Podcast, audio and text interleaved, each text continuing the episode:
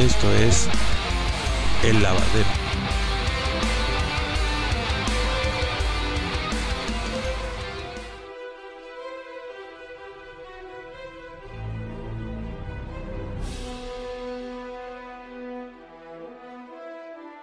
Buenas noches, buenos días, buenas tardes, donde, se, donde quiera que nos escuchen, donde quiera que se encuentren en la galaxia, donde estén, no importa, bienvenidos a este, el programa más escuchado de todas las lavanderías de México, chica. Que no se diga que no, que no se lava la ropa, chica. Aquí estamos en otro programa más de El Lavadero. Y esto que es un programa muy, muy especial. Tenemos un invitado también igual de especial. Y ahora, ahora que tenemos la intervención de este gran personaje, me voy a permitir presentar primeramente a el único personaje que puede traducir en todas las lenguas de Star Wars en menos de dos frases, el único y bien amado Gus Tinajero. ¿Cómo estás, Gus? Buenas noches. Bien, amigo, buenas noches, buenas noches. Me la Siempre- jalé, ¿verdad? Estuvo muy, estuvo muy jalado eso. Al- algo, algo, algo, pero bueno, está bien, está bien, está bien. bueno, la semana vale, pasada estabas vale. hablando como Wookiee, amigo. Sí, ya sabes, es que me cambia la voz. Como ya estoy este, pasando a la pubertad, pues me cambia la voz de repente y pues por eso pues, se dan esas cosas. Pero bueno, este, un gusto saludarlos a todos, donde quiera que nos escuchen. Y qué placer, qué placer con el invitado que tenemos hoy, porque hoy así yo creo que le vamos a pegar un poquito a toda esa parte de los fans que son Sí. todavía medio escuincles, ¿no? Y aparte, no crean, o sea, también eh, eh, el personaje que tenemos el día de hoy, no nada más es educando, no nada más es yo las puedo, ¿eh? O sea, traemos, traemos banda y está pesado, está pesado este muchacho, ¿eh? Y pues bueno, algo más que quieras agregar, Gus, antes de que empiecen los ya. redobles y todo este, este Dale, rollo. Dale, primero dale, primero vamos a hacer la, la introducción como debe de ser. Él es arquitecto, escritor, programador, visionario, músico, gamer. Lo de Sith Lord me lo voy a saltar porque es el, más adelante hay una dinámica Sí, con el invitado. sí, así es. Y youtuber del canal La Cueva del Guampa. Y podcaster aparte de Jedis de Rebel. Suena bien, suena bien, espero haberlo dicho bien. Con nosotros el único Lord Griller. Venga, Pepe venga. Mendoza, ¿cómo estás? Un gusto, amigo. Muy buena noche, buena tarde, buen día. ¿Qué tal, Yamil? ¿Cómo estás? Gus, muy buenos días, buenas tardes, buenas noches, dependiendo de la hora que estén escuchando este episodio de El Lavadero. Pues aquí ya me traje mis prendas sucias para empezar a con esta charla, ¿no? Digo, Sí, amigo, de hecho trajimos ahorita este ya el, el jabón especial. Porque sí hay mucho, hay mucho que lavar contigo, amigo. No nada más eres, eres este youtuber y todo esto. eh, coleccionista. Y vamos a empezar con el tema de las figuras. Eso, eso es de ley. Claro, claro. Eso es de ley aquí en el lavadero. Ahí vas, ahí vas, ya sabía yo. Para los que nos están escuchando, nos está mostrando aquí. Son Funko Pop, ¿verdad? Sí, son dos Funkos, son de los dos juegos que más me gustan.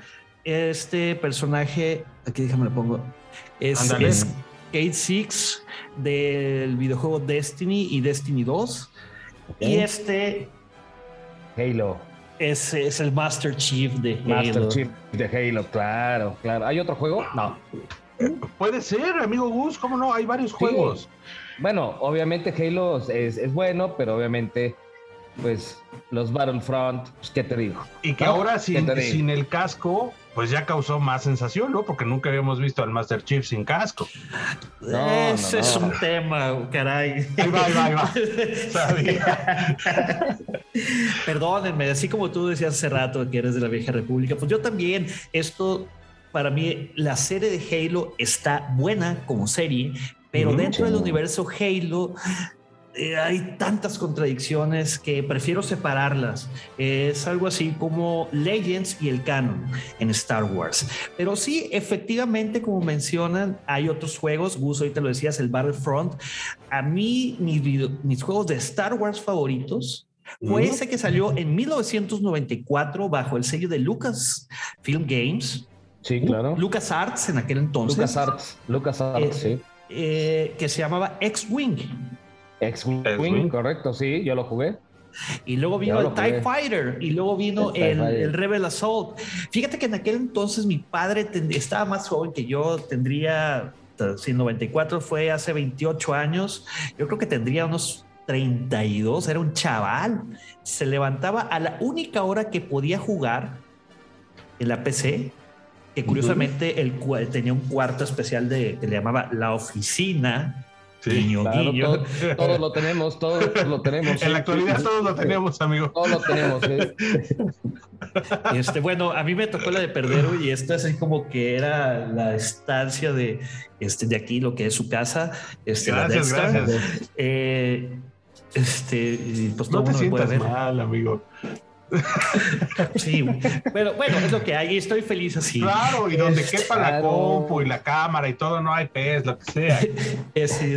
Bueno, se levantaba a las seis mi padre y tenían que entonces no eran las computadoras de antes, de 1994, no eran como las de ahora que ya vienen con su tarjeta de sonido integrado. Entonces tenías que comprar una tarjeta especial para, para escuchar el audio. Este, bueno, tenía las bocinas, pero le subía todo y con el joystick a las 6 de la mañana, güey. Imagínate escuchar los blasters de los X-Wing derribando TIE Fighters en esas eh, peleas eh, estelares. Y yo decía, ya, papá, deja dormir a la gente, güey. Dato curioso. 28 años después lo entiendo. Haces lo mismo, amigo, pero te pones los audífonos, ¿no? No, pues sí, güey. En aquel entonces era cuando el, hombre era muy rey de la casa, güey. Alfa y Omega. Eh. Ahorita uno tiene que pedir permiso para salir. Y antes mi papá decía, al ratillo regreso. no, pero amigo, eh, eh, hablando, hablando algo interesante sobre lo que estás comentando, es que de inicio, para cargar un juego en aquella época, digo, por más veloz que fuera tu máquina, sí se llevaba un tiempecito, amigo. Sí, no era, no era tan fácil como ahora. Fíjate que afortunadamente o desafortunadamente, dependiendo del punto de vista de quien lo escuche, eh, siempre eh, mi papá tenía una de las mejores computadoras de, pues, de la ciudad. Se dedicaba a eso, a vender, eh, a armar y vender computadoras. En aquel entonces era algo muy especializado. Las los componentes no era como ir ahorita a Walmart que ya te venden ciertos componentes o ir a, este, a una, un Liverpool, a un, El Best Buy, amigo. Ah, Best Buy. Y comprar esas piezas. Antes tenías que ir a, centros muy especializados y lo único que podías conseguir, por ejemplo, en aquel entonces había una tienda de videojuegos que se llama Software, etcétera, eh, que era para mí era el Toys R Us de los videojuegos y lo único que te vendían eran tarjetas de audio. Claro, amigo, pero estabas hablando que si comprabas una Sound Blaster, te rayabas. O sea, salías más que rayado. Sí, la Sound Blaster era de lo mejor. Esa es la que teníamos, la Sound Blaster Pro. La Pro, sí. Que era, o sea, yo en aquel entonces era la Sound Blaster Pro y la 16, que ambas eran de 16 bits pero la Pro era más barata y resultó que fue mejor que la Sound Blaster 16 porque la Sound Blaster 16 tenía problemas con, con los eh, IRQs. Así es. Y de ahí brincaron a su THX, que fue una delicia, amigo. Pero bueno, estamos hablando de, de, los ayeres. Incluso esta, esta misma plática la tuvimos hace dos, tres programas, ¿verdad, Gus? Con el tema de, las, de los juegos de computadora. Y decíamos que podías correr únicamente con tu tarjeta este, Voodoo Banshee los juegos de 3D. porque puta, Nvidia, pues Nvidia estaba apenas saliendo del, del, anonimato, ¿no? Y pues te decían, si tienes tarjeta Voodoo, sí puedes, si no, no. la Voodoo era la, de ATI. Exactamente. Sí, ¿verdad? Sí, sí, sí, que eran unas tarjetotas ahí y, y 8 gigas poderosísimos de RAM. Entonces, vaya, con eso la levantabas a toda, jugabas Doom y todo este todo este Sí, relajo. claro, la de, el de Doom, muy bueno. El Quake. El Quake. Quake, exactamente. Y ya venía en CD Windows 95. Oh, sus- la presentación del 35 disquets. De tres y medio de alta densidad. No, y espérate que se te echara a perder el 32. cara. O el 2, güey. Cualquiera, o el del medio, güey. Ya que el, de- el 32, te- el del 30, del 30 al 35 te da un coraje porque güey, me aventé cuatro horas, cabrón, y mete un disco, y luego mete el siguiente, y luego mete el siguiente, y que el 32, chingale. Sí, y luego el Bobby ya se lo masticó el floppy. Y dices, no, no manches, espérate. Pero bueno, es parte de. Y fíjate que lo interesante de todo esto, eh, para los que nos están escuchando, porque van a decir, pues no van a hablar hoy de Star Wars, es que todo está mezclado. Eh, tenemos eh, la cultura de los ochentas nos persigue, que ahora lo vintage está in. Entonces, Siempre hemos estado in, amigos. Siempre Exacto. hemos estado in. Hasta los que estamos en vida silvestre estamos de moda ahora. amigo. Entonces, eso obviamente a nosotros no- nos pega mucho. Y lo que estábamos hablando del tema de los videojuegos, que LucasArts empezó con, una, con un imperio enorme, Sí, Sí, claro. porque empezaron a jalar muy buenos programadores, empezaron a hacer muy buenas cosas, no nada más era Star Wars como tal, le pensaron un poquito y esa, esa parte de LucasArts con el tema de que también George George Lucas le gustó la tecnología y todo esto, empezaron a estudiarlo un poquito más. Que ya después tuvimos el- la descalabrada de que llegara Disney, lo comprara y lo echaran para atrás. Pues bueno, y también justo este Pepe, hay un juego que quedó así como que en el tintero y me estarían dando ganas de que pues lo relanzaran, ¿no? El Star Wars este 1313. Sí, este es el 1136, ¿no? Así es. 1136, Es nivel sí, que- 36 según. que era eh, en- entre los barrios bajos, ¿no? De, De de Coruscant. De Eh, Coruscant. Se ve, de hecho, hace poco, interesante que lo menciones, Yamil, hace poco eh, lanzaron unas imágenes, sobre todo eh, de las persecuciones que, había, y se ve muy interesante. De hecho, en la serie, en la séptima temporada de, de, de Clone Wars, De Clone Wars. con las hermanas eh, Mar- eh, Martel, eh, pudimos ver un poquito de eso, ¿no? De, de- de los barrios bajos de Coruscant. La verdad, sonaba interesantísimo, pero desgraciadamente, como lo mencionas, pues se quedó solamente en el tintero, ah, se quedó, ah, yo creo que a la mitad. Estaría bastante interesante que lo retomaran ahorita que, que, que Lucas Games este, quiere volver a, a adentrarse de lleno eh, en el mundo de los videojuegos. Sí, de hecho, de hecho, por ejemplo, perdón que interrumpa, de hecho se viene un nuevo juego después del Battlefront 2, este que se llama Eclipse. Por ahí este León debe ya ya ha escuchado y también lo vemos repercutir toda esa parte tecnológica de los juegos para todo, el- todo ese mercado gamer que, que está cada vez creciendo y creciendo y creciendo y creciendo por, la te- por el avance de la tecnología. Sí. Este, también en la cuestión de nosotros como coleccionistas lo vemos repercutido en las figuras, porque ahora tenemos figuras también de los videojuegos, ¿no? Sí, vienen sí, sí. mucho eh, o sea, realmente vienen, vienen mucho mejor detalladas que las versiones originales de las figuras, ¿no? Porque obviamente en el juego pues, se tiene una apariencia distinta, entonces se ven mucho más atractivos, ¿no? Caso del Battle Droid de, de este, ¿cómo se llama? De estos de... eh, De Battlefront. de, de Battlefront, por ejemplo. Entonces, este es un mercado bastante, bastante interesante porque de nuestras generaciones empezamos a jugar con las computadoras en, en red y era un, todo un show. Ajá. Cargabas con monitor, CPU, armabas toda la red interna con los cuates. Así es. Y, Para la y no, Lampari. Sí, eh, sí, el, el- el famoso Age of Empires, que, que realmente larguísimo el juego. O sea, nosotros empezábamos a jugar como a las 10, 9, 10 de la noche y terminábamos 5 de la mañana, ¿no? Y obviamente ahora ya las nuevas, las nuevas tecnologías te permiten eh, operar mucho más rápido, ¿no? Ya los, los videojuegos, eh, no voy a decir marcas, porque si no, obviamente tendríamos que cobrar y eso sea, es todo un show, ¿no? Sí, no, sí, sí, sí. Este, ya te permiten conectarte en línea con usuarios de otros países, ¿no? Y estar ahí charlando, platicando y demás y compitiendo entre ellos, ¿no? Entonces, imagínate lo que se viene y es por eso este, coincido con, con nuestro buen amigo Lord, que quieren retomar ese mercado gamer porque sí un tiempo dejaron de producir, ¿no? Sí, sí, sí. de, hecho, si te fijas, ¿por qué empezaron ahorita a adquirir? De hecho, Lucas empezó a adquirir eh, desarrolladoras. Porque antes tenía la, franquicia, la tenía EA, eh, e Electronic Arts, quien, hizo, este, produjo los videojuegos, el videojuego, los dos Battlefronts, este, Squadrons. Eh, y al final del día, a pesar de que Battlefront tuvo, el 2 tuvo un, comienzo bastante accidentado con estas, las, eh, las, crates de las cajas de, loot, este, se pudo, o sea, pudo sacar a flote ese tema. Pero ahorita que mencionabas la cuestión de las lamparis, Fíjate que ese es un hermoso arte que se ha ido perdiendo. Digo, si lo pones en la balanza, sí, es muy práctico este, ya dar inicio al juego y jugar con personas que están en 10 usos horarios diferentes al tuyo. Sí, claro. Este, pero ya no convives y era lo, que, ya lo, que siempre me he estado dejando.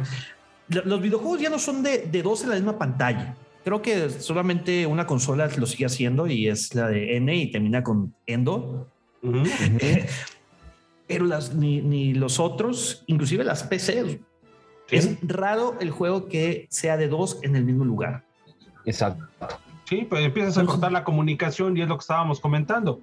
O sea, está bien que vamos avanzando y pues la mercadotecnia también nos está ganando, porque le empiezan a meter a todo, a todo, a todo, a todo, y todo va a un poco a aislarnos, ya no disfrutar esos juegos como antes, eh, digo, simplemente un partido de los primeros FIFA que salieron. Puta, juntar a cinco cuates jugando FIFA era buenísimo porque, vaya, había de pues, todo. Eh, era una tarde de pizzas y de cotorreo y que yo soy la reta y, yo también. Exacto, exacto. Entonces todo eso ya lo perdimos. Que ahora es más bonita la tecnología porque prendes la computadora y tienes acceso a todo. Sí, está padre, pero ya no hay convivencia real. De hecho, eh, entre bots y gente que es real, pues también luego te vas, ¿no? no sabes. Sí, no sabes. Y, sin discriminar a, este, a, nadie, obviamente, pero hay un dicho muy famoso entre nosotros los gamers ahorita que es, si tú eres bueno, hay 10 asiáticos que son muchísimo mejor que tú. Ah, no, sé, qué las de comer. Digo, hasta te escuelas tienen de estrategias para, para cualquier videojuego que sea de competencia en línea. Entonces, imagínate, ya estás en desventaja. Número uno. Número dos, la convivencia. Yo me acuerdo Halo, ahorita que estábamos tocando el tema de Halo, eh, salió en el 2000 más o menos.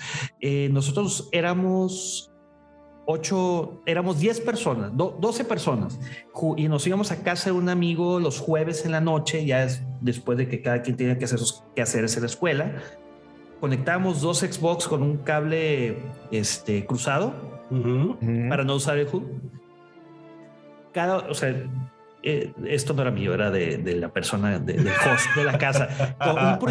era un proyector en cada pared y los dos de espaldas y era de Cheves, pizza y era tan chido porque pues obviamente el equipo que perdía iban empezando las retas y, y el, el, cotorreo y que oye, que esto y que lo otro. Y ahorita bueno, puedo jugar con, con Davo que está en Cancún, pero pues no nos vemos las caras, no podemos ver los gestos, este, no lo puede empujar para que pierda. Sí, claro, Aparte, luego las mentadas no saben tan bien como en vivo. sí, claro, claro. El buleo no se puede dar como, como, debe ser. Y creo que hay otro juego, desmiénteme, este, por ahí, Lord, este, que te permitía hacer más o menos lo mismo que Halo. Y este, este juego a mí me gusta mucho Digo, soy muy malo, soy muy malo ya porque este, hace mucho que no juego, pero este, toda esta serie de juegos de Call of Duty, sobre todo este, un juegazo que es el Black Ops, de, lo, de lo mejor que he visto, o sea, la verdad es de lo mejor que he visto. También te permitía hacer lo mismo que con el de Halo, ¿no? Todavía jugar en, en un mismo lugar dos, dos personas y tener por lo menos una interacción humana, ¿no? Sí, y, bueno, hablando de LAN Paris, o sea, llevarte tu, tu, tu, gabinete, tu monitor, tu mouse y demás, pues recordemos, no, sí, era, era una odisea. Era que entonces tenía como 13 años y era de quedarnos en la casa de alguien y, nadie sale hasta las 8 o 9 de la mañana del día siguiente. Y el, único que, el, único que, sufría era el que prestaba la casa porque el recibo en el mes llegaba puta elevadísimo. Sí, no, no, pues deja tú. Pues éramos chavos, los papás, Sí, sí. decían, ah, hubo fiesta. Y deja tú era prender el aire de, de pared, güey, el de, do, el, de 220, güey. A todo lo que daba, porque pues, obviamente no daba caña para todos. Me refiero al Counter Strike, que también era famosísimo, el Half-Life. Es, era, es este, el mismísimo Quake, Duke Nukem 3D, este, que ese estaba divertido. Si lo jugaron. Ese sí es bueno, sí, sí, sí. ¿Se acuerdan de, cuando la ventaba billetillos acá el Duke Nukem?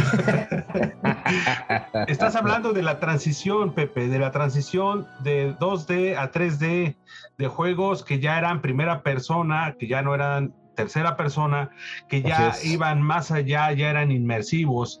Eh, lo que comentamos aquí siempre en, el lavadero, anteriormente los temas de violencia y todo esto era un poquito más abierto. Ahora con tanta restricción y tanto que le quieren poner, híjole, pues como que te quedan a deber, ¿no? Sí, eh, pues todo eso, la restricción salió a raíz del juego del Mortal Kombat 1 cuando iba a salir el Super Nintendo. Y las mamás pegaron el grito, en Estados Unidos pegaron el grito en el cielo. Ojo, estas restricciones nunca existieron en la PC. ¿eh? Sí, no, no, no. Pues, ahí, en, PC no. En PC no.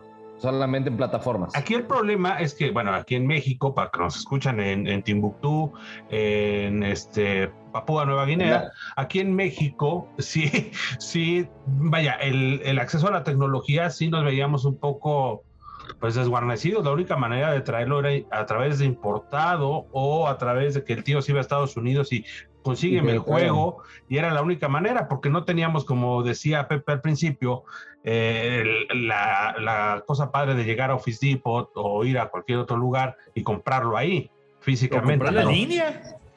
o comprarlo en línea, que ahora está de moda, ¿no? Que ahora no compras ya discos, que se acabó la, la creación de discos. Pero bueno, todo eso ligado a que pues nuestra época era así y las lámparas era convivencia pura. Ahí sí no había de que nos inventaran, ahí sí era convivencia, no jaladas. Lo mismo que era para ver películas, lo mismo que pues, sucedía en esa época, sí, totalmente de acuerdo con ustedes. Y lo que estábamos comentando es que también va ligado a la mercadotecnia. En esa época las figuras empezaron a salir no como ahora, pero sí ya teníamos el boom de las figuras y es allá donde entra la parte linda, mi querido Pepe. A ver, échale, A ver, cuéntame. ¿Qué coleccionas de Star Wars? Uy, fíjate. ¿Eres un coleccionista de los que ya está eh, por un, por un sector? Sí, pero ojo, aquí tengo que dividirla en dos partes, el antes y el ahora a ver, explícanos eso. el antes, es cuando yo era niño, yo tenía toda mi colección de, naves, yo coleccionaba naves de Star Wars, tenía mi TIE Fighter, mi X-Wing, mi Y-Wing, y mi B-Wing, que era, esa fue la más complicada de conseguir. Este, la B-Wing, sí, yo la tengo, como no. Eh, y resulta ser que un día a mi hermanito Román, que le llevo hoy como seis años, siete años, seis años, más o menos se le antojó jugar con las naves y entró a mi cuarto, mi mamá les bajó las naves y pues voy llegando yo de la escuela porque el querubín llegaba primero que yo porque él estaba en kinder y ¿qué creen que vi? Una escena dantesca. Neta. ¿Has escuchado la frase le dio un infarto o casi le da un infarto? Así es, sí. Imagínense a un niño de 10 años con un infarto triple al miocardio. Directo y sin escalas. Y las alas de la TIE Fighter en las orejas. No, deja tú, no veas las alas por allá, pero de todas las naves. Tenía alrededor de unas 30 Obviamente tenía repetidas en diferentes tamaños, diferentes colecciones. Tenía de colección de Micro Machines, tenía de, este, creo que de Kenner, es, que era lo más, más o menos eh, eh, que había. Y yo le pregunté, no, ¿pero qué hiciste? Ah, pues es que esta nave destruyó a todas. Literalmente las destruyó. es que vino un destructor estelar. Pues obviamente sí, sí, creo que fue la última vez que estos ojos vertieron lágrimas. Y dije, no más, mi corazón se endureció y dejé de coleccionar porque ya realmente eh, esas figuras yo tuve la fortuna y el privilegio de que mi padre nos llevara, nos llevara de los en verano a, a Tucson, como decimos los culichis, o a Phoenix o a veces a los dos lugares. Entonces, cada ida, pues obviamente era parada obligatorio, Toys R Us, software, etcétera. porque y, la ropa, pues mamá, ya sabes mis medidas, tú escógelas. Este, sí, me vestía mi mamá en aquel entonces, no quería perder tiempo en las tiendas de ropa, pues ah, niño siendo niño. Y sigo siendo así yo también.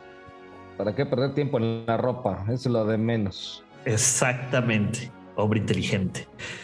Y me dediqué, entonces me dediqué a coleccionar cómics, que era parte de lo que te iba, que eh, tras bambalinas estábamos conversando, que mi primer acercamiento a los cómics de Star Wars durante la época del oscurantismo fue el cómic de Star Wars Droids o Droides, que a mí se me hizo muy raro que no salieran personajes conocidos como Luke, Leia, Han Solo, Chewbacca, personajes que conocemos en las películas salían otros personajes en aventuras con Arturito y con Citripio. Eh, me acuerdo que ese arco, de, pues, creo que eran seis números. Y no sé si vieron la película, la caricatura de los Simpsons cuando compran el cómic Bart y Milhouse de y Nelson, creo que también el hombre radioactivo número uno. Sí. Que con pinzas, así los cuidaba. Así, tal cual. Entonces tenía una larga colección creo, eh, tengo muchísimos años que ya no vivo, 15 años en casa de mis padres, pues dejé muchísimas cosas cuando me mudo aquí a Monterrey. Yo a Monterrey llegué con dos maletas con ropa y con un par de películas.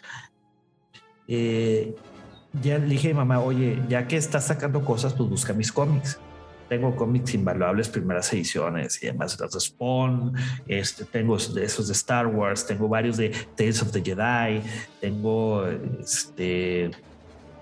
estás de acuerdo? Ahorita que comentas, perdón, ese de Spawn, empezó a pegar por el tema de que ya te lo pasaban en HBO la, la serie y se empezó a escuchar que McFarlane estaba ahí y era una serie de hoy eh, pasan cosas muy fuertes y sí. todo era así y por eso pegó ese cómic. Fíjate que yo, yo lo conocí antes de que saliera en la serie de HBO, precisamente por los, estos viajes que te platico, pues obviamente entraba a las tiendas de cómics eh, y estaba este tipo, Todd McFarlane, que, que, era muy bueno y que había creado su propio mm. este, sello de casa editorial.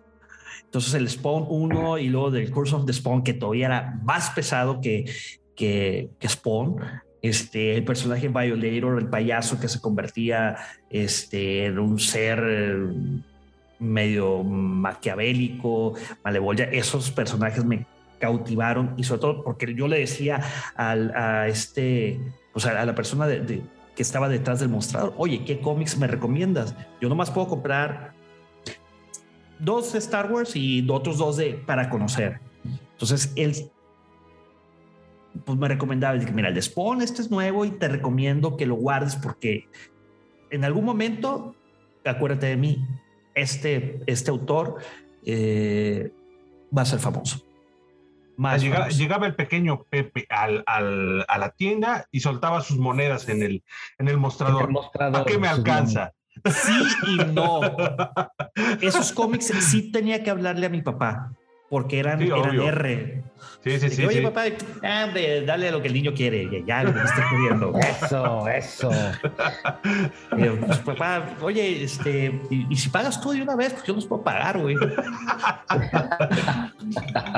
Pero, y fíjate, costaban creo que un dólar, un dólar cincuenta. O sea, el equivalente eh, a siete pesos en aquel entonces cuando estaba 3, Sí, claro, sí. estaba y luego se fue a 7 y luego a 12 y luego ahorita pues ya estamos en el doble. We lost him.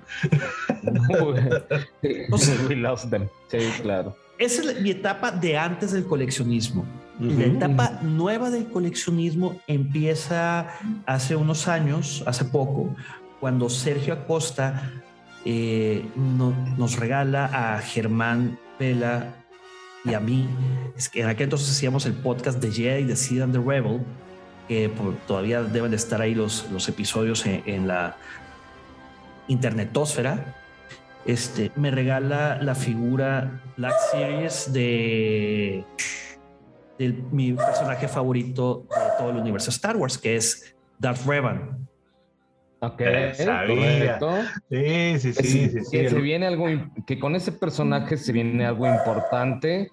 Eh, eh, guárdate, guárdate la expectativa de lo que viene eh, Ah, sí. con este personaje de Dark Ribbon y de The Old Republic. Esa viene, la tienen guardadita ahí, viene, viene una cosa así fabulosa, espectacular, con unas bellezas de actrices que bueno, ya no quiero dar más Y adelante. ojalá no meta la mano nuestra amiga KK o la La caca. cacas. Ah, Sí, sí, la cacas, la Sí, cacas. no sí, más cacas y que tampoco vaya a invitar a Jar Abrams a hacer algún corte. Nada Sí, de no. eso, por favor. Nada, es- pero. Entonces, Rivan es tu personaje favorito. Sí, sí, sí, él es que entonces jugué- el pequeño Pepe, su primera fue los cómics. Mira, eh, la era dorada, la que vives ahora, amigo. Cuéntanos, ¿cuál es? La era dorada, este, ya no colecciono tanto como antes, eh, pero tendré alrededor unas 30, 40 figuras. Tengo una solamente de Hot Toys, que es Commander Fox, que esa también me la regalaron, pero esa es otra historia. Luego, luego la platicamos. Eso, sí, correcto. Este, y, y, pues sí, realmente de las Black Series eh, colecciono los personajes que más me gustan.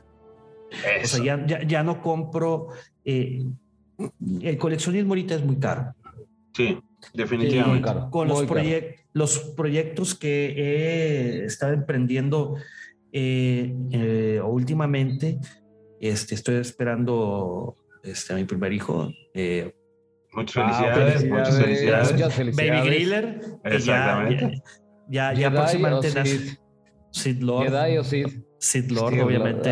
Eso, eso. Fíjate, de hecho, en su cuarto que está aquí justamente a, espaldas de aquí de, de mi estudio, es- pienso ponerle el- el- la calcomanía de que I am a Sith, like my father before me. Yo soy un. Sith. O sea, ya lo vas a ir antes que yo. No más. Claro. O sea, lo vas a ir metiendo a las artes oscuras. Muy bien, muy bien. Y al rato te veré. debe ser. eh, y al rato te veré ahí también, ahí con las figuras, este, una estatua grande, ¿no? Para que tenga. Mira, yo hay que dejarlo vivir al chamaco, digo. Ahorita dice que el coleccionismo es caro, que ya tiene poquitas figuras, pero que, que nazca, que nazca, Pri, sí, ya lo sí, quiero sí, ver. sí, eso es real. Ya lo quiero ver. Es- Tienes que acostumbrarte. Estoy esperando a eso para comprar dos figuras, una para él y otra para mí, otra para arriba. Y vas a tener que acostumbrarte a traer este aire acondicionado en los chones, ¿no? Porque vas, no, no, o sea, si, si la escena de tus naves fue dantesca, aquí vas a sangrar cuando empieces. vas a sangrar. No lo O sea, espantes, no, amigo. no. No, no, no, no. Ya, me adoctrinaron con eso. Mira, este, una breve historia. Uno de mis mejores amigos de la primaria, todavía te, sigo teniendo contacto con él, obviamente, eh, me mandó hace algunos años eh, su colección. Él sigue coleccionando, él colecciona muchísimas series, pero pues, si yo tengo 40, él, yo creo que tener unas 500. Wow. Pero series, ori- o sea, originales. Sí.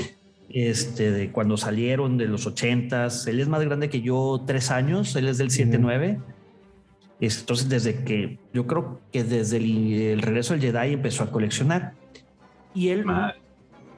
las guardaba en el cuarto de su hijo. Y dije, oye, güey, ¿y ¿cómo le haces para que no te abra las figuras? Por favor, maestro, ilústrame, teach me, enséñame. Sí. Y me dice, muy sencillo. Un día le dije, hijo, ¿ves esas figuras? Sí, papá, ven, acompáñame. él es agrónomo, ingeniero agrónomo y tiene rancho, este, tiene tierras de cultivo. Pues bueno, subió a su hijo a la camioneta, se lo llevó en medio del sembradío, lo bajó y le dijo: Si llegas a tocar una de esas figuras que te enseñé hace rato, te voy a dejar aquí. Y se fue. Regresó por él dos horas después. Y yo creo que entendió la lección porque ni, ni siquiera las volteaba a ver. Hace, hace unos meses me, me mandó las fotos. Hace unos meses habló el niño y dijo, oigan, ya vengan por mí. ya, el niño ya regresó acá. Sí, ya, ya, un adulto con este linces muertos acá con, como abrigo. ya viene con aspecto changoleonesco y así, que qué hubo, no? Este, no, hace poco me mandó fotos mi amigo de, esas mismas figuras que me habían mandado foto, pero ahora sí ya con sus stands. Y me dice, mira, güey, este, después de ocho años eh, que quería hacer los stands, por fin lo pude hacer. Y entonces tu hijo no abrió las, las, las figuras. Aprendió muy bien. Entonces, más o menos por ahí va el tiro. Ahí yo la no llevas, soy, entonces. Yo, yo, yo, no, yo no llevo, yo sé, yo no soy, yo no tengo tierras, pero lo que sí soy es arquitecto, entonces me lo pienso llevar a la obra y decirle exactamente. Mira, pues ves a estas bolas de güeyes, te van a poner a jalar. Bueno, amigo. Para que eh, pagues por ellas. Ahí llevas la de ganar, ¿no?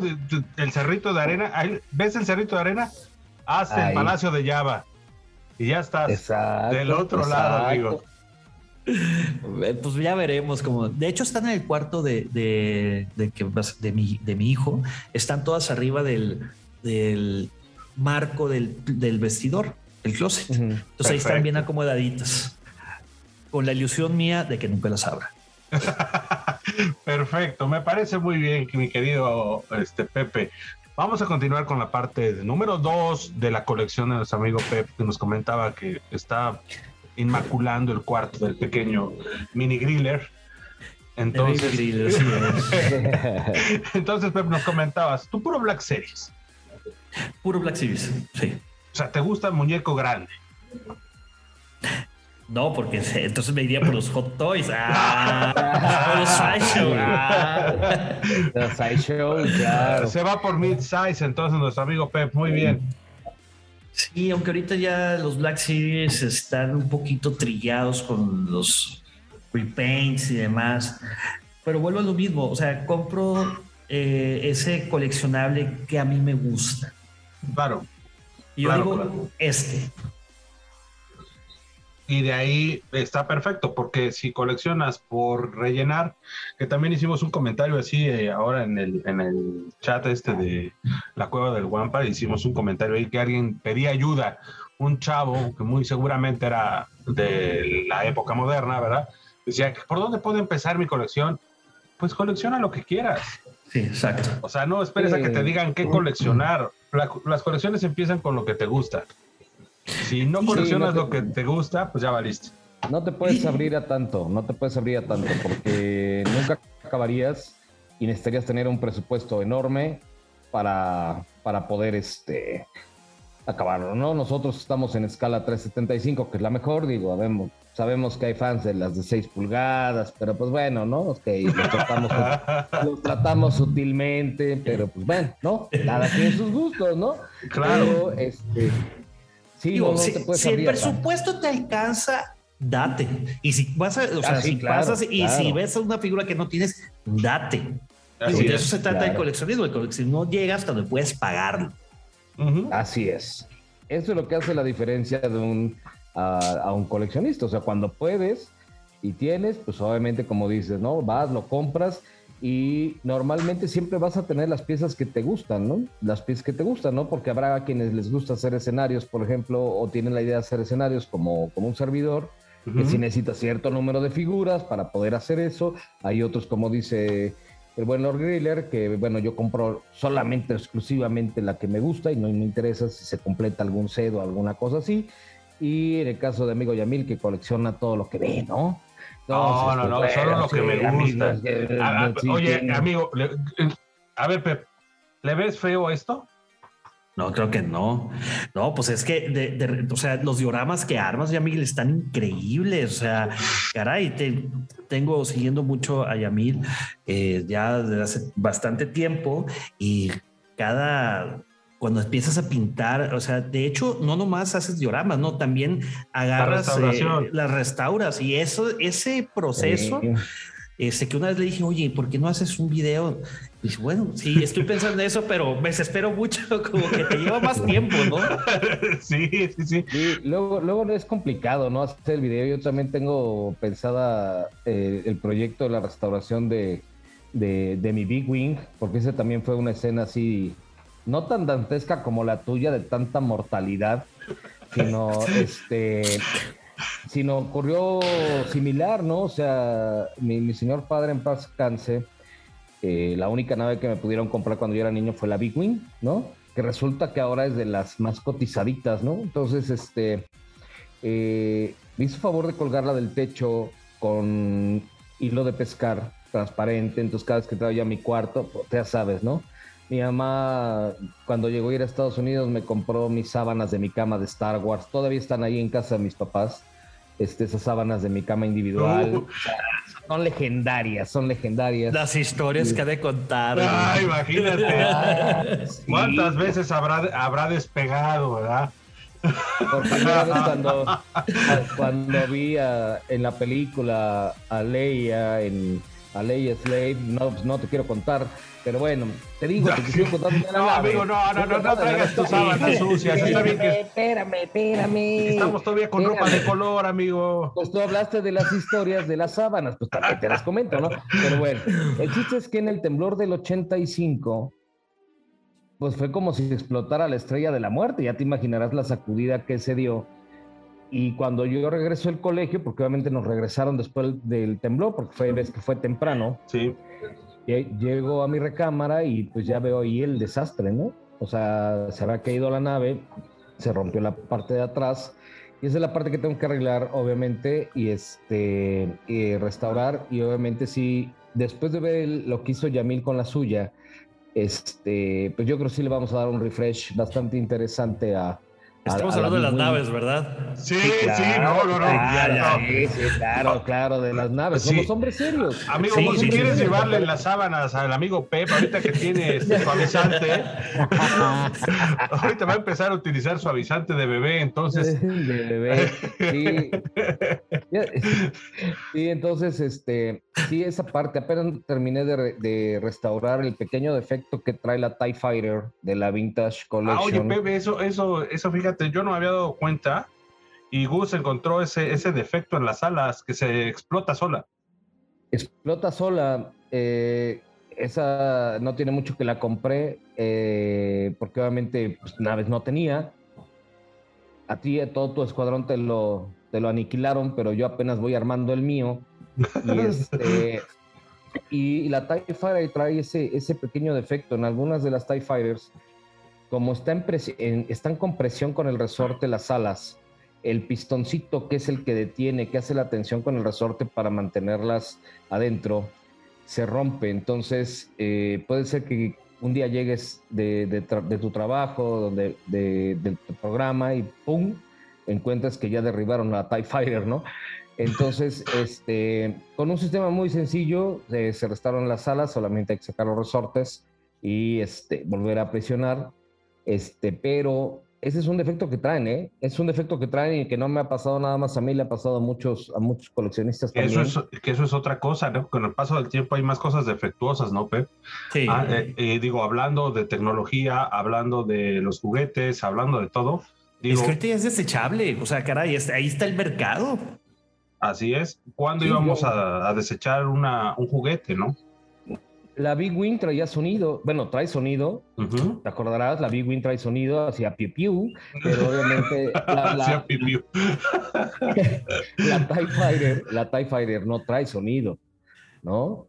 Entonces ahí este, son cosas que, que, han ido modificando para bajarle tal vez el costo a las producciones, pero eh, dista mucho en la interacción que podías tener con, esas, con esos juguetes, ¿no? Y obviamente nosotros que estábamos acostumbrados a, a cuidar todos, todas nuestras, nuestros juguetes, ¿no? Si me, Gus.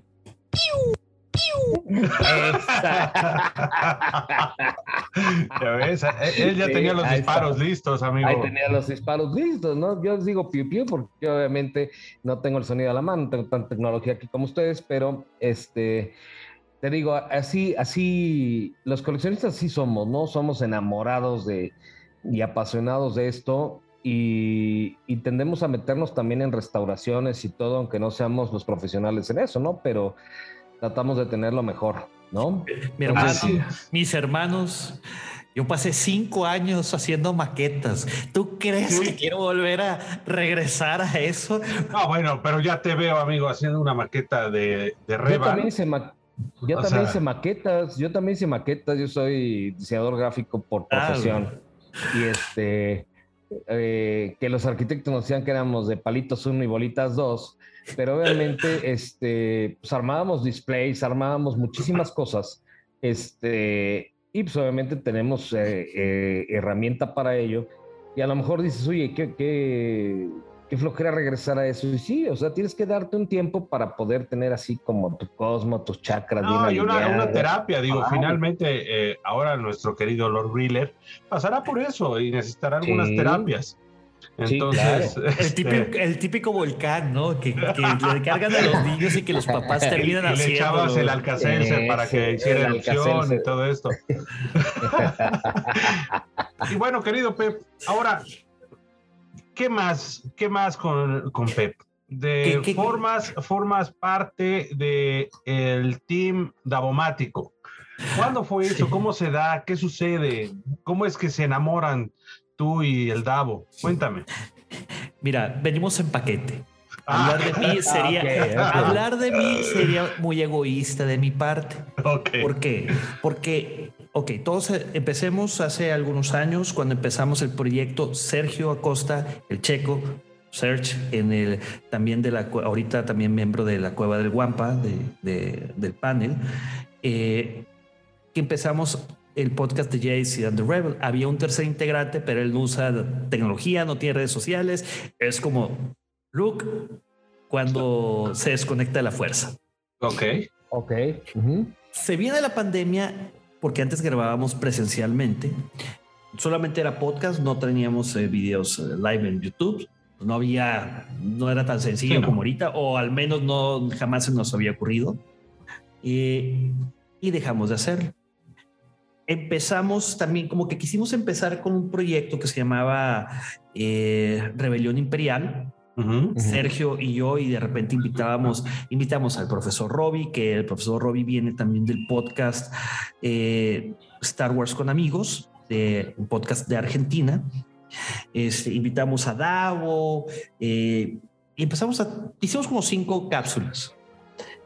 Luego Davo nos empieza a invitar a Sergio y a mí eh, ahora hablando de Star Wars. O sea, les combinó de sus Dead Stick. Prácticamente. Ok. y empezamos a, entrar cada sábado hasta que nos dijo, pues ya, y eso sea parte del panel.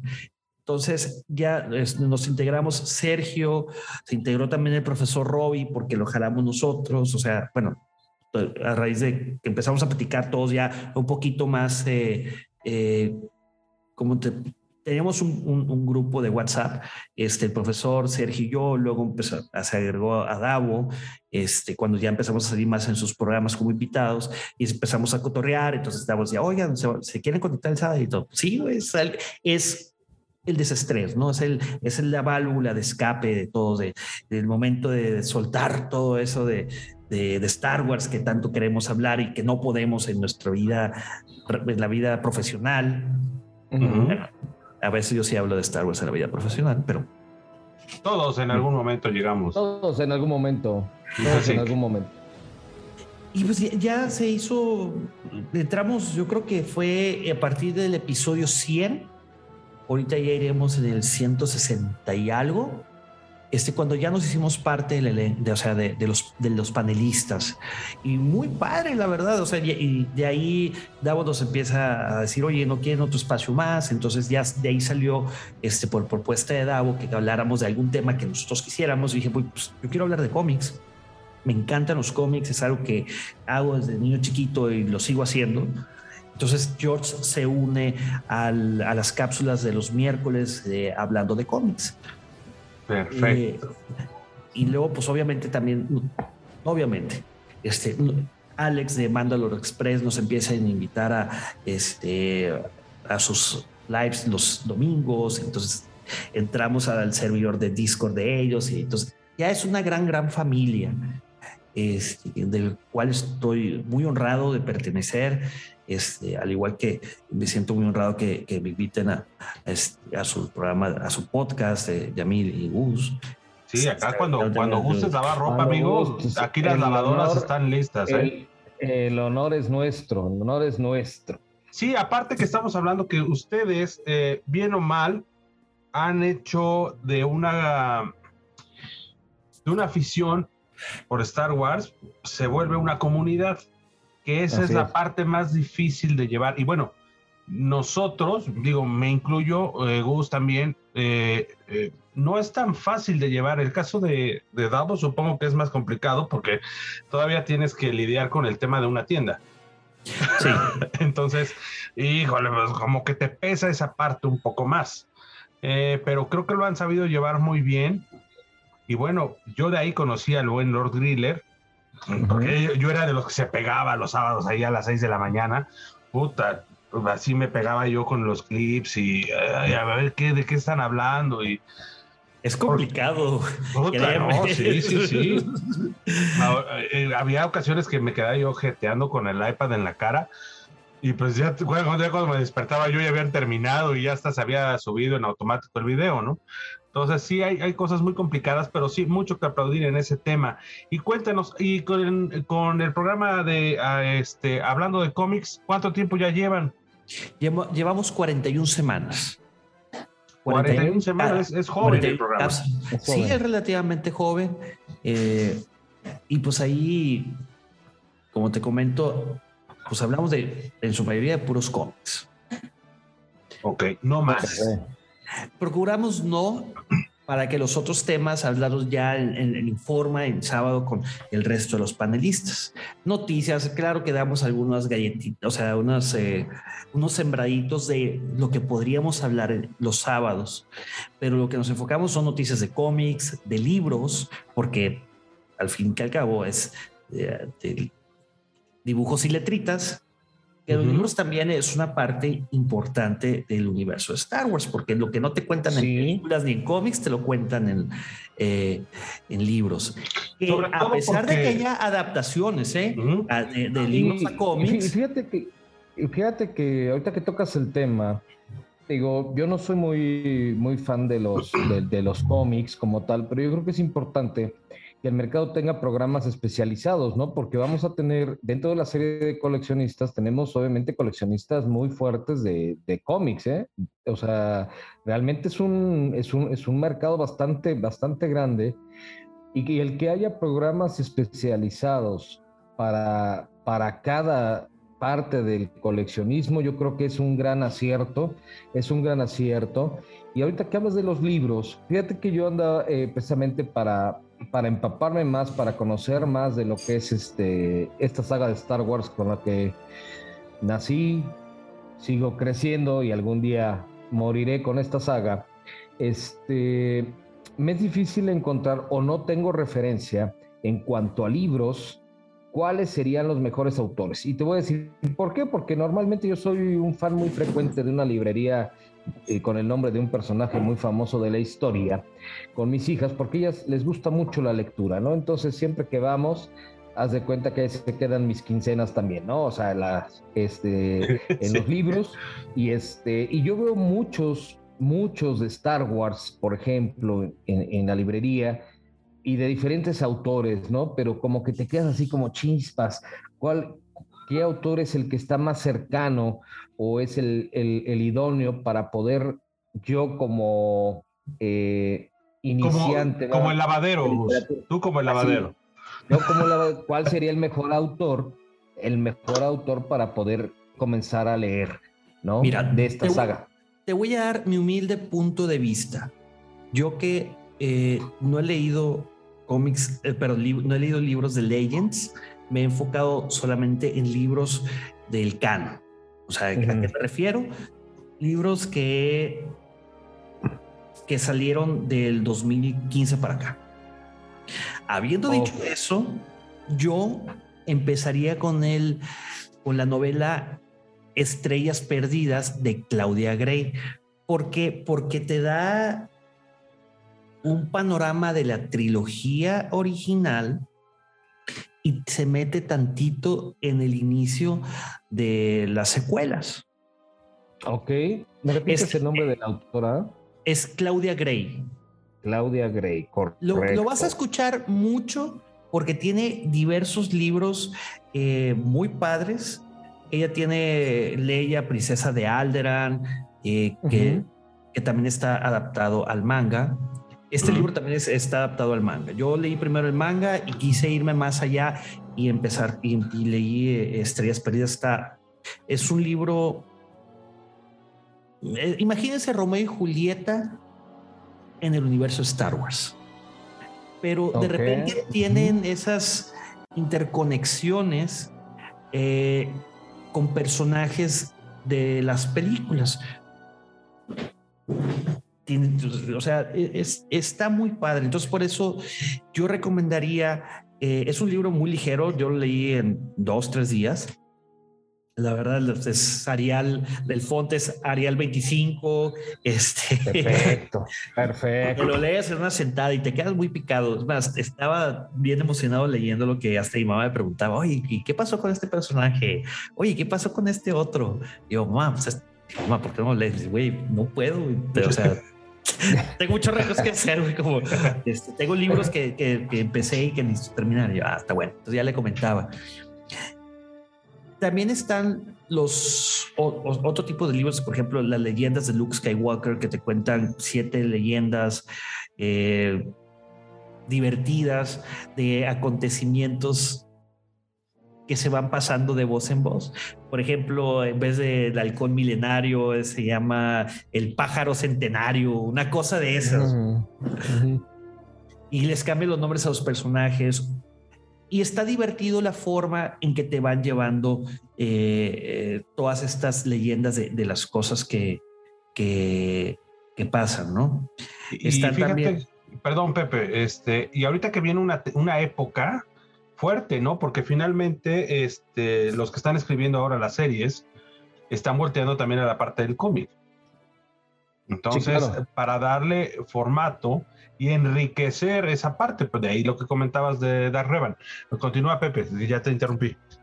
No, no, no, no, no te, no te preocupes. Otra recomendación aquí para, para Gus, porque está tomando nota, ¿eh? No creas. O sea, lo ves calladito, pero mira, está tomando nota. Aquí estamos, aquí estamos.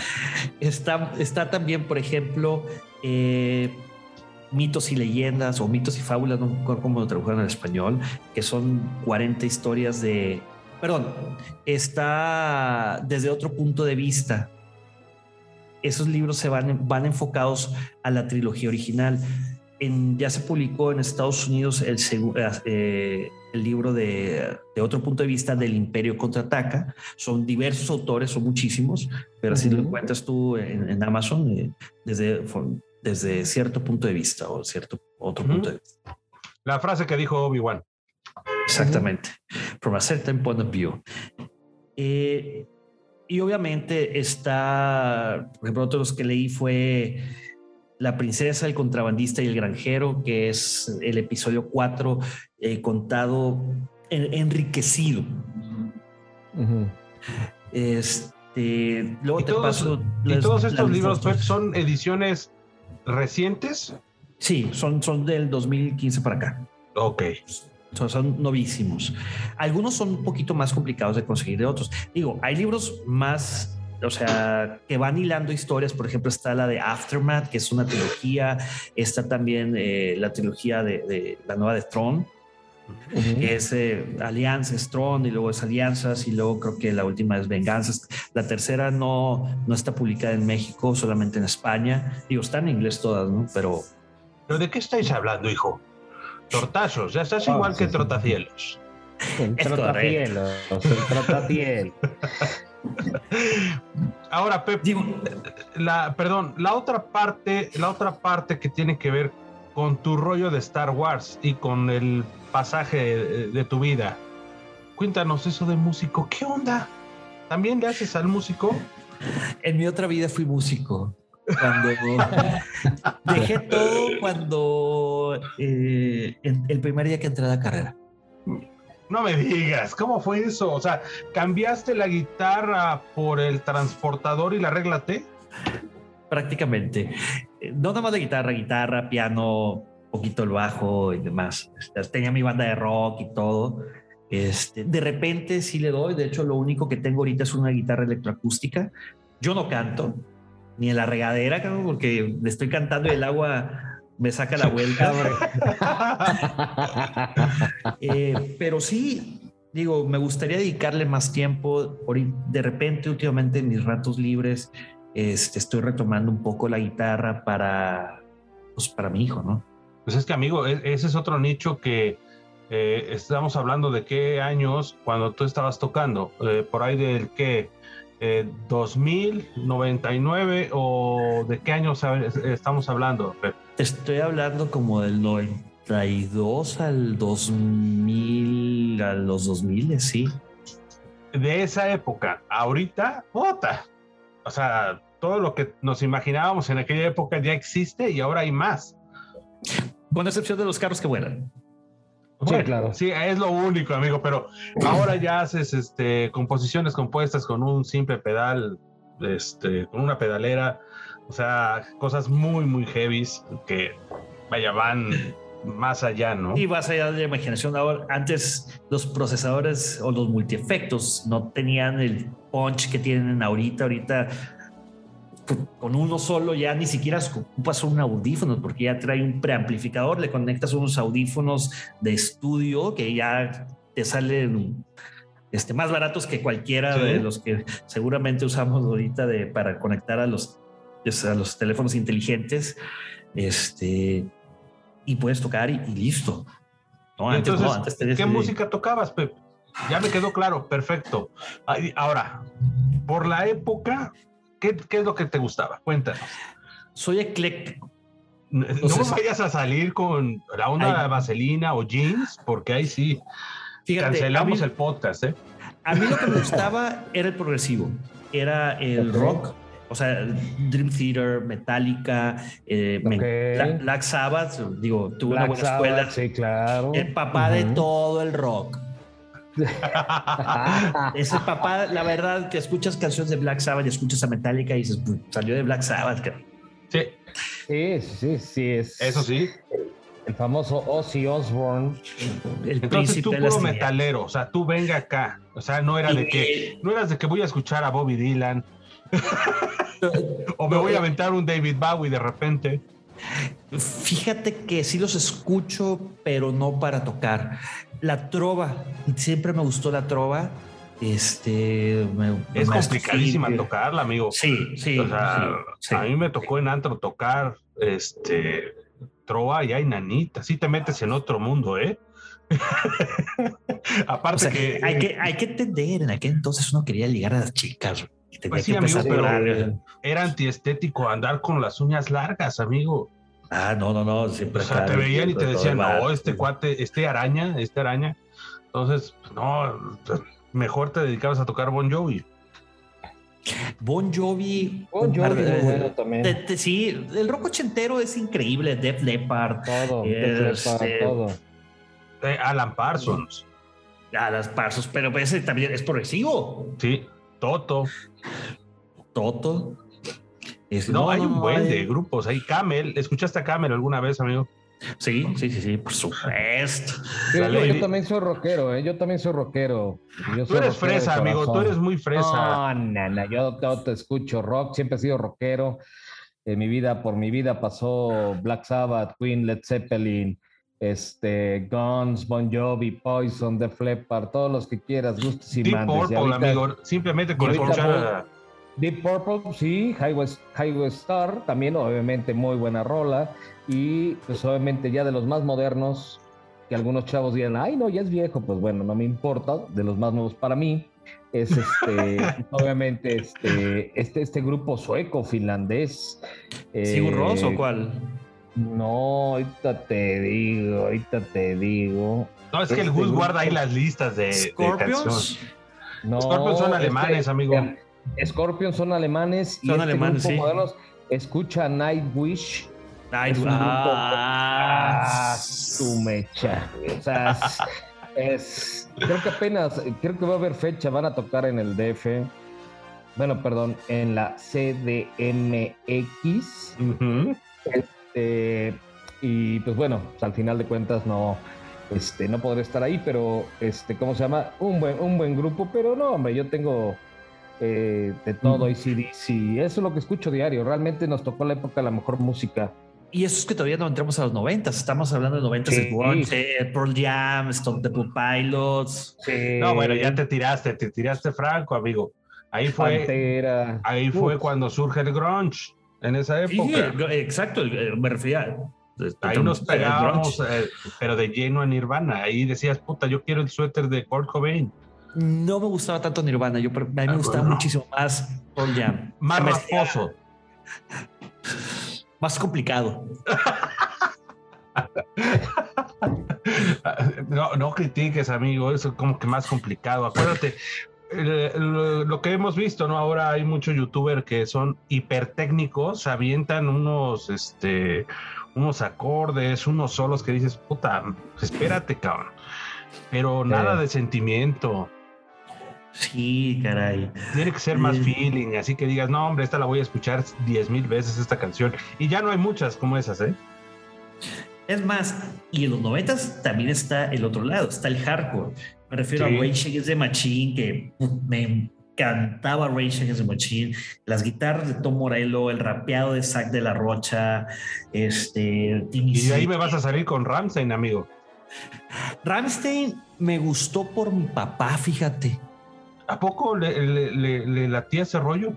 De hecho, hace un par de años antes de la pandemia, el, de hecho, el año de la pandemia, Ramstein venía a México.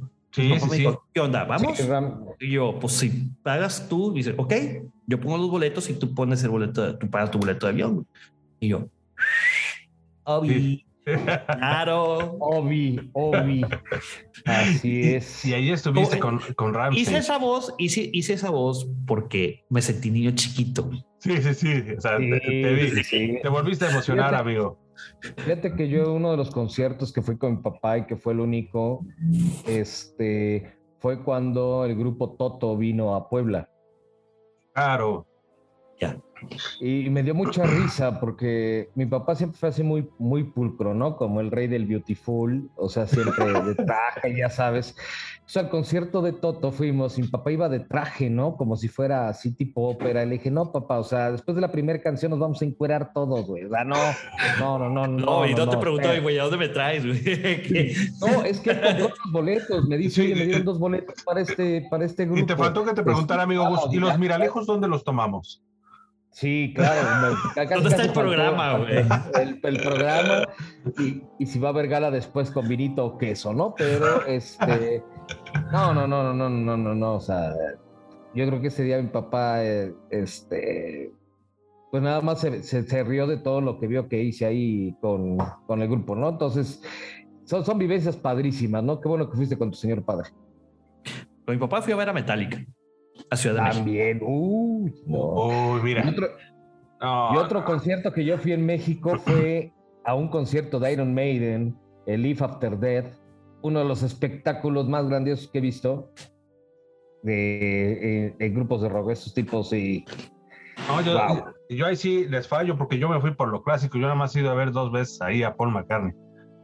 Ah, buenísimo Bueno, también. es que- pues, Yo soy más fresa, más. discúlpame. y, y sí, y dice que yo soy el fresa, nada más escúchalo, escúchalo. No, no, no, no, amigo. Yo nada, yo nada más he salido y fui a, a oír a la Orquesta Filarmónica de Londres en el cumpleaños de la reina. Wow, Eso. wow. Perdón, güey, Y, perdón. y agiten las alhajas. my, my little chap, would you get some, some tea? Josh, Josh. ¿Y, y- y qué tomabas entonces, amigo? ¿Puro este, era whisky, la bebida Beatle, ¿no? Era whisky con lechita. Eh, No, era, era té, era, era té. güey. Era té, era té. Era té con leche, güey. A las seis en punto. Muy puntuales, muy puntuales los ingleses. Pues Pep, ¿te parece que para cerrar este programa, en primer lugar agradecerte eh, que hayas aceptado la invitación? Muchísimas, muchísimas gracias. También, este, ahorita que terminemos esta dinámica, nos dices todo lo que va a haber del lado de- del Wampa, para que estén pendientes. claro, güey. No, porque va a haber muchas Sí, para que estén sorpresas. pendientes. Entonces, ¿te parece bien que empecemos? Gus, ¿te Sí. podría soltar? Venga de ahí. Mira, tenemos unas on- 11 preguntitas. 11 preguntitas para nuestro invitado. Solo vas a poder contestar o una u otra de las opciones que te vamos a dar para que obviamente pues también nuestro auditorio pues vaya conociendo más, más sobre ti, ¿no? Así es, y en chinga, Pep, no vas a tener Así tiempo, es. es Ok, A ver, se chinga. Dale. Arquitecto o gamer. gamer. Ok. ¿Lado oscuro o lado luminoso? Da oscuro. Sith Lord. ¿6 pulgadas o 375? Sí. Híjola.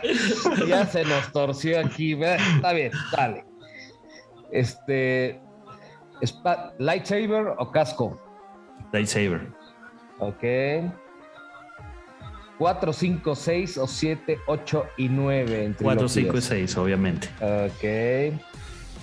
¿Dobomático o lucifagor? Soy Team Lucifagor. Ok. Esta está buenísima, Yamil, está buenísima. A ver, ahí te va. Esa, eh, eh, dame chance, Tú déjame, de las 7 de las 7 a la 11, ejecútalo tú, amigo. déjame lo remato. A ver. Eso. Pattison o Michael Keaton. Uy, qué difícil. Eh, Michael Keaton. Ya me estaba yo preparando el match. Hijo. John. Favreau o Kathleen Kennedy. John, John Favreau. Ok. Películas o cómics. Depende. No, películas o cómics. No, una u otra. Comics. Ok, hablando de cómics o hablando de Star Wars. Hablando de Star Wars. Y para terminar, Mandaloriano o Grogu. Mandaloriano. Eso. Eso, chinga. Muy bien. Te mandaremos tu, tu perfil psicológico, amigo este Pep. Danos unos minutos. Ahora sí, cuéntanos, Pep. ¿Qué nos espera para estos días? Pues nos espera un evento muy importante que es la Aparte que es mi cumpleaños, ¿eh? Recuérdalo, Ah. muy bien. Es la próxima semana, el jueves. Perfecto. Jueves, un día después de hablando de cómics. Pues Exacto. bueno, eh, se viene la Wampacón, que es este evento eh, que se llama Por Amor al Coleccionismo, que se llevará a cabo en la paradisíaca ciudad de Scarif, Cancún, Quintana Roo, el Ok. 30 de abril y el 1 de mayo, donde habrá expositores. Es una convención. claro, se- eh, se va a haber exposiciones, expositores, eh, va a haber con- este, concursos, rifas, eh, va a haber concurso de cosplayers. Este. Entre los expositores va a estar Sebastián Yapur, va a estar el maestro eh, Mario Filio, está el tío Pixel, es- va a estar Scruffy Locking, este, va a estar eh, Akelis, que es un cosplayer que ha ganado bastantes premios, va a estar. Lortano, va a estar Puis Calzada, va a estar Regina Aderman, este, va a estar Jafet, Jaf Collector, va a estar la eh, astrónoma Tania Hernández, este, no, no, va a ser increíble. va- o sea, va a haber exposiciones, va a estar. Este. Va a estar no, no, fregón. no, sí. Va a estar de lujo. De lujo por lo que escuché. ¿Dónde pueden conseguir sus pases? ¿Con quién? ¿Con quién tienen Fíjate. que hablar? ¿A quién tienen que golpear? Cuéntame. En boletia.com y también en la página wampacon.mx. Correcto. Muy bien. Pueden, pue- o pueden eh, sintonizarte el, el miércoles que viene, ¿no? Ahí en YouTube. En sí, el sábado a partir de las 7 y cuarto de la mañana eh, en hablando de Star Wars o el siguiente miércoles eh, a las, a las 6.30 en hablando de cómics. Perfecto. tienen que. O sea, si pueden ir, vayan porque es, va a ser un evento de otra galaxia. Sí, lo creo, pero Es- muchísimas, muchísimas gracias por la invitación, por estar con nosotros. Muchísimas gracias, Pep. Algo que puedas, este, que quieras agregar, perdón, este, Gus. Muy bien, pues muy, muchas gracias, Pepe. Realmente un gustazo, un gustazo tenerte, eh, tenerte en el, en el programa y obviamente, este, en lo particular, conocerte.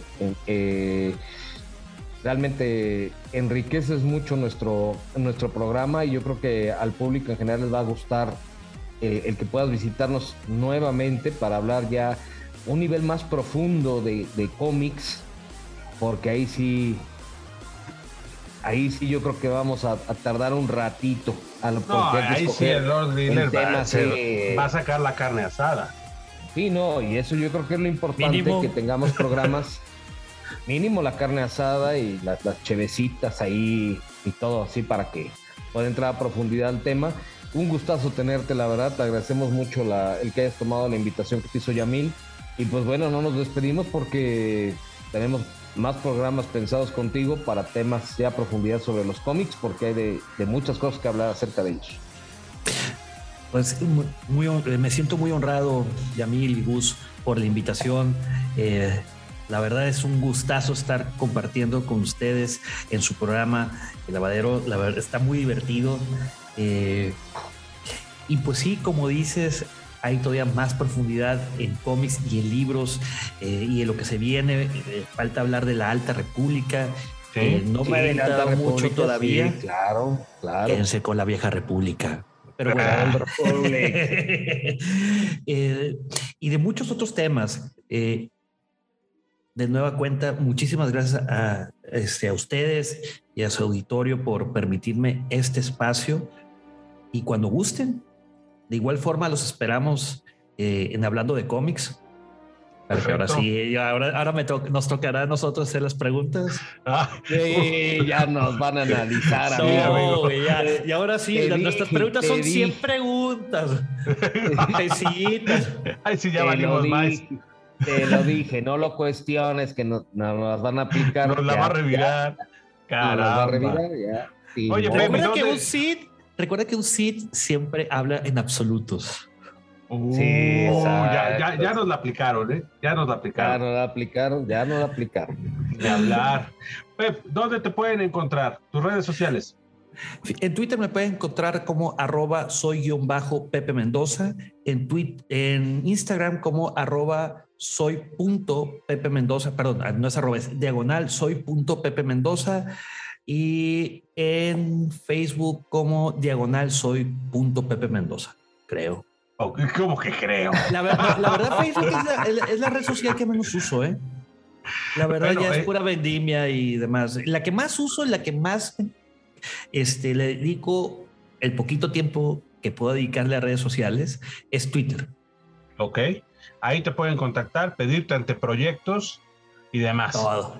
todo. Perfecto. Todo. Venga de ahí. Pues bueno, amigos, muchísimas gracias por habernos escuchado. Ahora sí nos dio tiempo de terminar este ciclo de lavado. No hubo problema con la ropa blanca. Hubo algo ahí que se nos quedó medio atorado con las sábanas, ¿verdad, Pepe? Ahí se hizo agua el barniz, Sí. como que se hizo engrudo.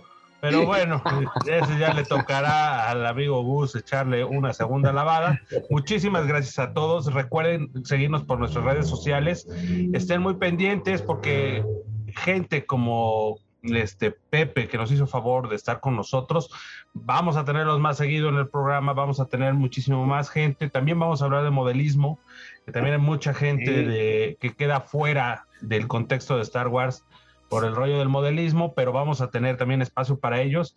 Y nuestras redes sociales eh, me pueden encontrar a mí eh, como Hudson Jam 1138 en Instagram y el Lavadero Podcast en YouTube, eh, perdón, en, ya también me estoy haciendo bolas igual que el Pep, este, en Facebook y este, también nos pueden encontrar en Twitter como Lavadero Podcast. Muchísimas gracias, gracias Pepe, en verdad.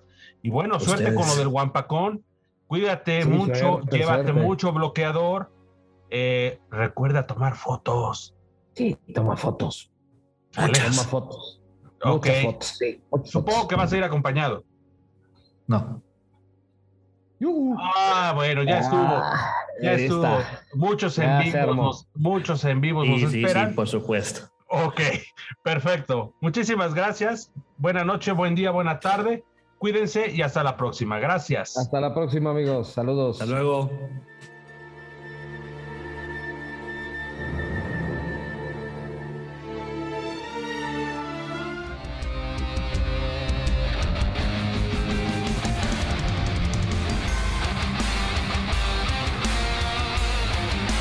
Esto es El Lavadero.